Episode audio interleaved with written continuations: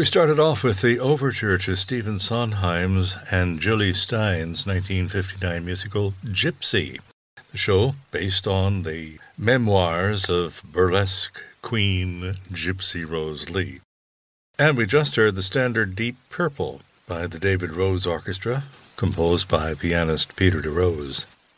As we continue, some satire from Stan Freberg from 1953 a Billboard and Cashbox number one hit that sold over a million copies. It's a spoof on Jack Webb's popular detective series, Dragnet.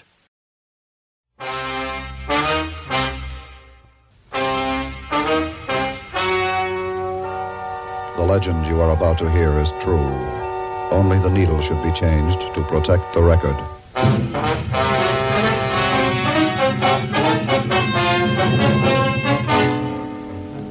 This is the countryside. My name is St. George. I'm a knight. Saturday, July 10th, 8.05 p.m. I was working out of the castle on the night watch when a call came in from the chief. A dragon had been devouring maidens. Homicide. My job. Slay him.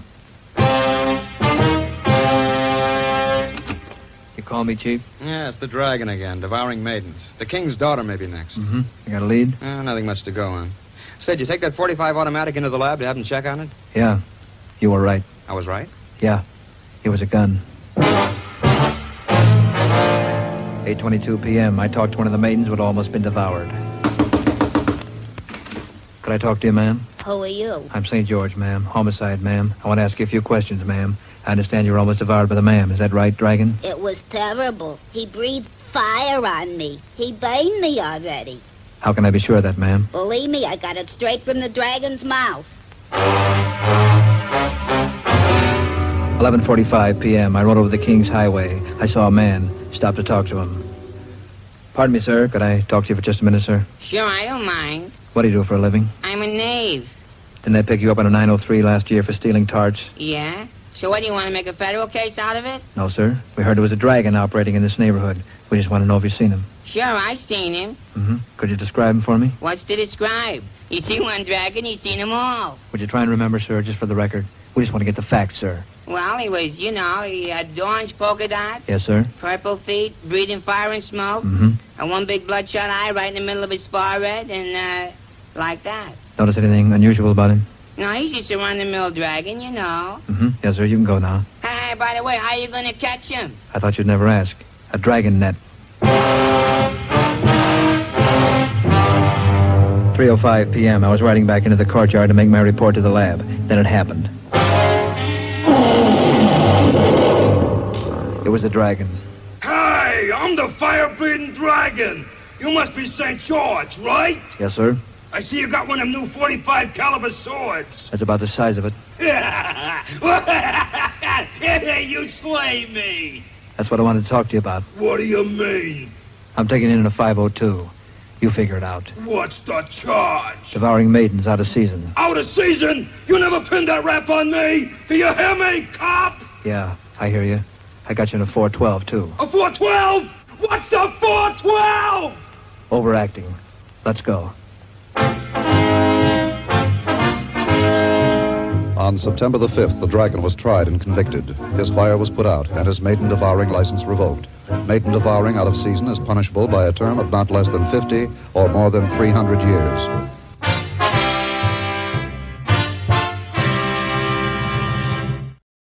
What's your biggest problem, Pearson? All of them narcotics, grand theft auto, drinking, shoplifting. We got them all. It's not just a problem of law enforcement, it's a community problem. The trouble is, there's no community, Captain. These people come piling in here from everywhere. They don't know each other and don't want to. They come out here, make a down payment on the house, and move in with a couple of kids. That doesn't mean they made a home no more than giving a name to a place makes it a community. Yeah, and you get a little weary of hearing every kid give you the same excuse when you tag them. You don't understand. I just want to belong. That's why I did it. Belong to what? What it boils down to is the new morality, doesn't it? A whole new sense of values. The kids see it on television, in magazines, even hear it from the pulpit. God is dead. Drug addiction is mind expanding. Promiscuity is glamorous. Even homosexuality is praiseworthy. How are you going to fight that? It ain't easy. But you got to remember that the vast majority of the juveniles you're handling are the kids next door.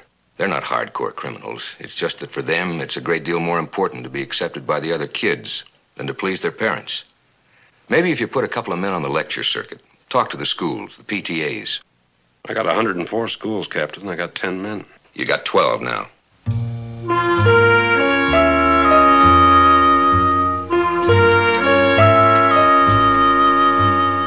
The New Morality was a monologue by Dragnet's Detective Joe Friday, played by Jack Webb.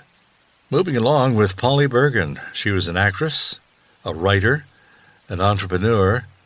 She was from Knoxville, Tennessee, with several hit albums in the 1960s. September in the Rain is from her Columbia LP, Four Seasons of Love.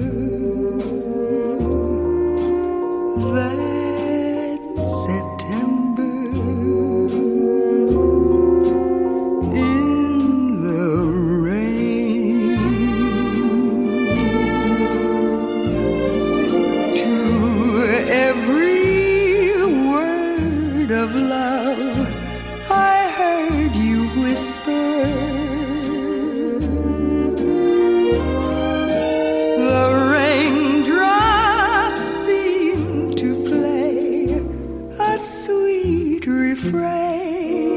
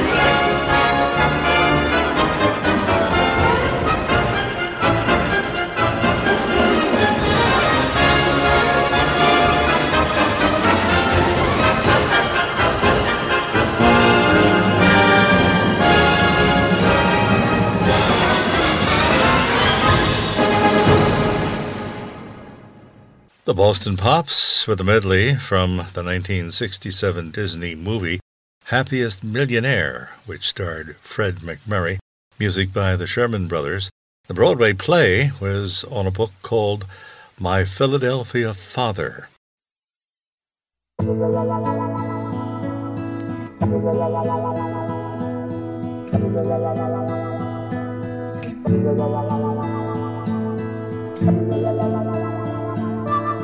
If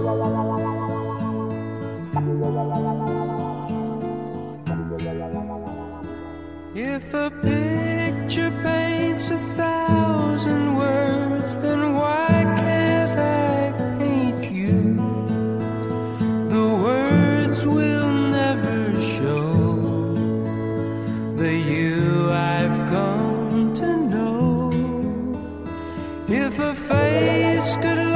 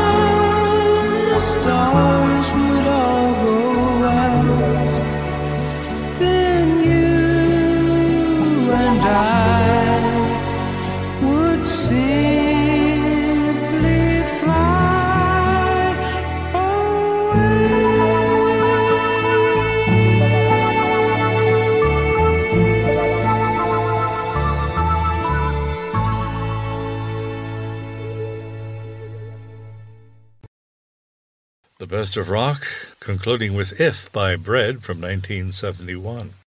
And now the classical world of music, as we hear the lovely French pianist Khatia Buniatishvili with Arvo Pärt's Intervallo from her Labyrinth album.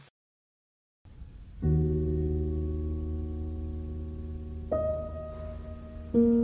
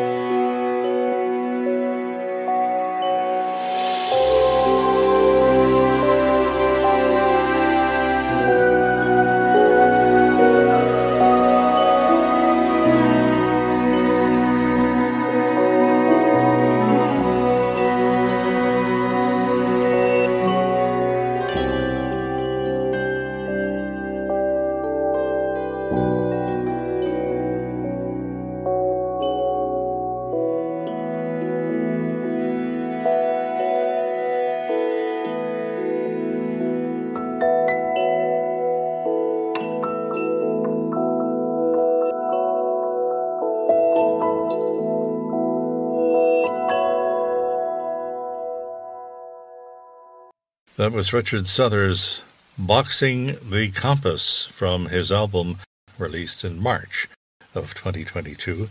Concluding this episode of Music from Alan's Hideaway, our theme is by Nelson Riddle.